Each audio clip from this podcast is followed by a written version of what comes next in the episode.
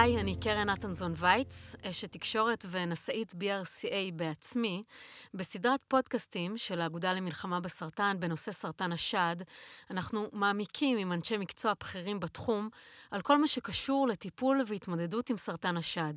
איתנו היום פרופסור רינת ירושלמי, מנהלת יחידת השד במרכז הרפואי בלינסון. פרופסור רינת ירושלמי תסביר מהו סרטן שד גרורתי, איך מאבחנים, ומה אפשרויות הטיפול וההתמודדות. שלום לך, פרופסור ירושלמי. שלום, קרן. דיברנו על סרטן שד, על ההבחנה, הטיפול וכל מיני היבטים שונים. עכשיו אה, מגיעה אלייך אישה, יש לה הבחנה של סרטן שד גרורתי.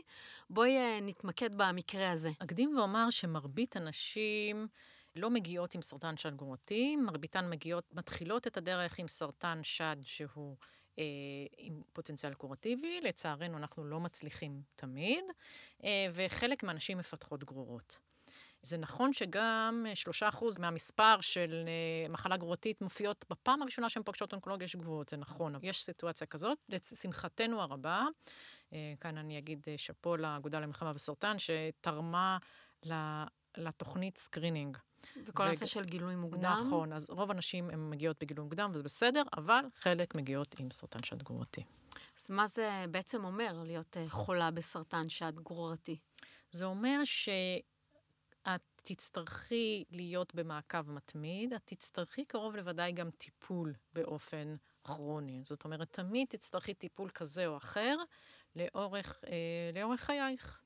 מה כולל הטיפול הזה? הטיפול הוא תלוי אה, בסרטן, ב, אה, בסוג הסרטן, בתעודת זהות של הסרטן. בפודקאסט הקודם שלנו על סרטן שלנו מוקדם נתנו איזושהי אונקולוגיה קצת למתקדמים, איך אנחנו קוראים תעודת זהות של פתולוגיה של סרטן, וזה נכון גם למחלה גרורתית.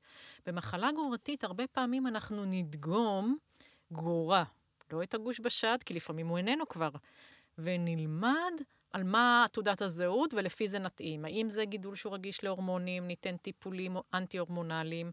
דרך אגב, היום גם לגידולים האלה אנחנו מוסיפים טיפולים ביולוגיים מתקדמים. אם זה גידול שהוא HER2, ניתן טיפול שהוא ספציפי ל anti-HER2. בהחלט, בהחלט. אם זה טיפול מסוג triple negative, נבדוק האם אפשר להוסיף טיפול אימונותרפי בשביל לחזק את הטיפול ולהאריך חיים. וכל סרטן יכול להפוך אה, להיות אה, עם גרורות? אה, כל סרטן פולשני. אה, חלק מה, מהסרטנים הם סרטן שד שאינו פולשני. יש ויכוח גדול אם זה בכלל נכון לקרוא לסרטנים האלה סרטן, אבל רוב הסרטנים הפולשנים יש להם פוטנציאל להפוך לגרורתיים. וההיתכנות היא גבוהה יותר לאחר אה, גיל המעבר? או גם בגיל צעיר אפשר לראות את התופעה הזאת? אז זה דווקא, הסרטן הוא יותר סלחני אצל אה, נשים מבוגרות, שם הוא יותר רגוע. אבל על פי רוב הסרטנים היותר אלימים, הם אצל אה, הצעירות. כי מה? כי הקצב של החלוקת תאים? קצב חלוקה, האופי, כל מיני מאפיינים של הגידול הם אה, יותר אגרסיביים. ואיך הם מאבחנים סרטן שד גרורתי? אנחנו אה, לא רצים לחפש אותו. אה, אנחנו מצד שני, לא קרה שמישהי לא יבחנו לה, כן? זאת אומרת, אישה מתלוננת על משהו. קוצר נשימה, כאבים, אה, איזשהו שינוי נוירולוגי. אה, אז אנחנו בעצם בודקים נקודתית וממשיכים עם PET-CT לעשות סריקה כלל גופית, ואנחנו ככה מאבחנים. יש לו מאפיינים לאיפה הוא הולך? זה קצת אונקולוגיה למתקדמים, אבל זה תלוי בתת סוג. זאת אומרת, למשל, גידול עם אסטרוגן receptor positive, שזאת אומרת, אותו אחד שיש קולטנים חיובים לאסטרוגן, נטייתו לשלוח קודם לעצמות. הוא אחרי זה יכול לשלוח לכל מקום, אבל הוא אוהב לעצמות. גידולים שהם HER2, יש להם יותר, ו triple negative, יש להם יותר נטייה לאיברים אה, כמו ריאות, כבד, מוח, כן. אה, זה כן, יש קשר בין האזור של הגרורה לבין הסוג של המחלה, התת-סוג של המחלה. את יכולה לפרט קצת יותר על הטיפולים הקיימים לסרטן כן. שד גרורתי? נכון. אז קודם כל, אה, הם טיפולים מודרניים, אבל שמסתמכים על הטיפולי העבר. זאת אומרת, הכימותרפיה, לא שכחנו ממנה. עדיין כימותרפיה היא כלי ותיק וחשוב. אמ, אבל אנחנו פחות ופחות נעזרים בכימותרפיה במחלה הגרורתית.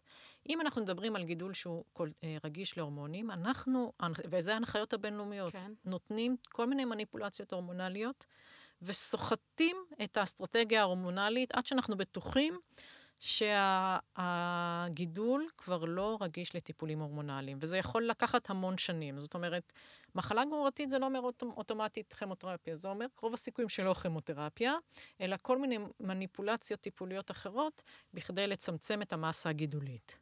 יש לנו אה, תופעות לוואי, אני מניחה, שקשורות אה, לעניין הגרורות?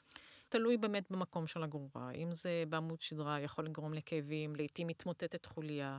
אה, היום יש לנו כל מיני שיטות אה, לקבע חוליות, להכניס כאילו קצת חומר אה, מחזק בחוליות, לייצב אותם. אנחנו נותנים טיפולים תומכי עצם. בכבד אנחנו יכולים לראות הפרעה בתפקודי כבד, אם זה בריאות, זה עלול להיות איזה קושי בנשימה, אבל אני חייבת להדגיש שרוב הנשים חיות עם הגרורות בשלום, זאת אומרת, לא בשמחה, אך בשלום. הטיפול מצמצם את המסה הגידולית, המטרה היא שלא יהיו סימפטומים מעצם הגרורות, אה, ולהמשיך הלאה, כן. יש אפשרות uh, להתנקות מהן לחלוטין? יש אפשרות כזאת. האם זה uh, אומר בהכרח ריפוי? בצורה נדירה כן, בצורה אה, סטטיסטית פחות, אבל בהחלט אנחנו רואים תקופות שאנשים משוחררות מכל גרורה, עדיין היא מקבלת איזשהו אה, טיפול שנועד לדכות את הרמת הראש של אותו תא אה, שרק רוצה להתבטא, אבל בהחלט אה, אנחנו, גידולים למשל מסוג הרטו, היום הטיפולים המודרניים הם כל כך מתוחכמים, שאנחנו רואים נשים עם שנים ארוכות ללא פעילות אה, של מחלה. ומי בעצם אה, בוחר את, ה, את הטיפול? זאת אומרת, האישה, יש לה זכות אה, להיות מעורבת בהחלטה? האישה היא תמיד, תמיד, תמיד מעורבת. האישה תמיד אה, תקבל מידע מלא על סוג הטיפול, על חלופות אפשריות, על הפוטנציאל שיש לטיפול הזה לשפר את מצבה. היא תמיד חלק מהעניין. המדע כבר מאפשר בדיקות מולקולריות, גנומיות. זה משהו שהיית ממליצה לעשות, לבדוק את הגידול כדי להתאים את הטיפולים שהם הכי חדשניים? אוקיי, okay, אני שומעת ככה בסאבטקסט, כן. יש איזושהי ציפייה, אה, ציפייה בהחלט נורמלית, ועם כל המחקר היינו מצפים שכמו שאנחנו עושים משטח גרון, שאנחנו נעשה מין משטח אה, גידול, ונקבל רשימה של טיפולים, למה לא בעצם? כמו מין פלט מחשב כזה. כן, למה לא? אז אנחנו לא שם. אה, יש הרבה הרבה חברות שמציעות אופציה כזאת, ואנחנו גם משתמשים בזה. אה, בסיטואציות מאוד מאוד ספציפיות, לא בצורה שגרתית. אה, עדיין הרפואה המותאמת אישית שלנו מבוססת על הקולטנים הבסיסיים ששוחחנו עליהם, ויש המון המון טיפולים. זאת אומרת, אנחנו עדיין לא במקום של... של פלט שיוצא אה, בעקבות איזושהי בדיקה, אבל אני חשוב לי להדגיש שזה לא שאנחנו באיזושהי אה, אה, אפלה מוחלטת. הטיפולים הם בהחלט מותאמים אישית, הם מותאמים לסיטואציה של הקולטנים. יש טיפולים שהם ספציפיים לנסיון גנטיות במחלה גרורתית. הכל בהחלט הוא מותאם אישית. ואם אנחנו מדברים על התאמה אישית, אז אה, מה דעתך אה, לגבי השתתפות במחקרים קליניים? יכול לסייע? תמיד לשאול על מחקר קליני, תמיד לשאול. לפעמים במקום שאני מטופלת אין את המחקר. זאת אומרת, ייתכן והאישה מטופלת במקום שאין את המחקר, אולי זה מקום שהוא פחות אקדמי ואין שם מחקרים קליניים. אה, אפשר להיעזר כמובן באגודה, לשאול על מחקרים קליניים. אה, מחקרים קליניים הם דרך לקבל טיפול חדשני, לעתים פורץ דרך, שלא ניתן לקבל אותו בצורה אחרת. אפילו אם יש לי את כל הכסף בעולם, זה עדיין לא מאפשר לי, כי מדובר בטיפולים שטרם אושרו FDA, טרם קיבלו אישורים כאלה ואחרים.